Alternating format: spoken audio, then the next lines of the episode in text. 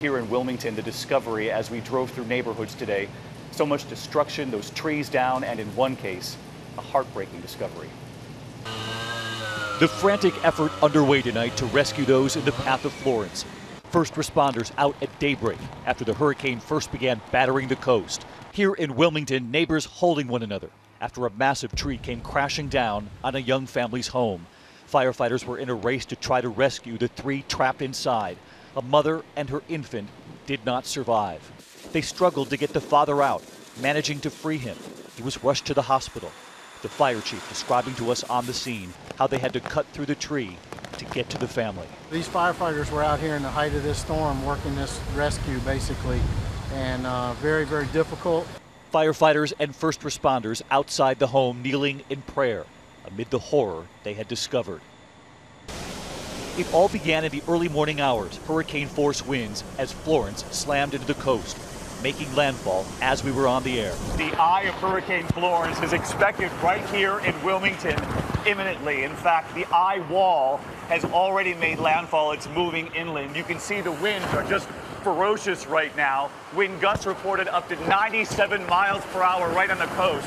Wind gusts at the Wilmington International Airport reaching 105 miles per hour, the highest recorded gust since Hurricane Helene in 1958. Look at the sheer amount of water already arriving, and the, the eye of Florence isn't even here yet. What they're most concerned about is the rain. It's expected up to 40 inches of rain. Police cars on the roads pounded by those heavy winds and rain. Winds chewing up this gas station, the roof collapsing. Then carried away by the winds. The storm surge as high as 10 feet in some places.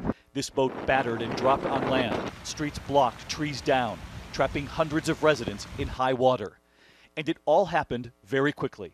From the highway in Wilmington, the view of the shopping center in the distance, the lights flickering, then off. Across town, this parking lot suddenly in total darkness.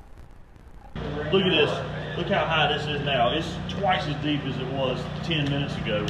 Walt Creighton has been stranded in a home surrounded by water. They've been relying on a generator. That's now in danger because of the rising waters. We're about to have to kill the generator. It's about to be underwater. Look at this. And it's a generator that was blamed for a death in Kinston. As a resident was trying to plug their generator in, he was electrocuted. In Pender County, a woman dying of a heart attack. Emergency crews were unable to get to her because of downed trees. Tonight here, the damage is vast and widespread. Part of the roof being ripped off this retirement home in Wilmington, this auto repair shop, and the cars crushed. So many lives affected, and those firefighters and an entire community praying tonight after learning of that young mother and baby lost. Very sad and difficult scene today, not far from where we're broadcasting here tonight. And there are very real worries going into this evening. Flash flooding, possible tornadoes, and North Carolina Governor Roy Cooper telling me just moments ago what he's most worried about going into this Friday night. Governor Cooper, thanks for joining us. I know you have a lot on your plate, and there are still significant concerns ahead as, as nightfall approaches.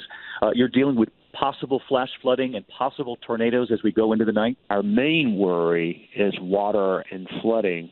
You know, with every inch of rain, our rivers rise, and we'll see significant flooding on into next week.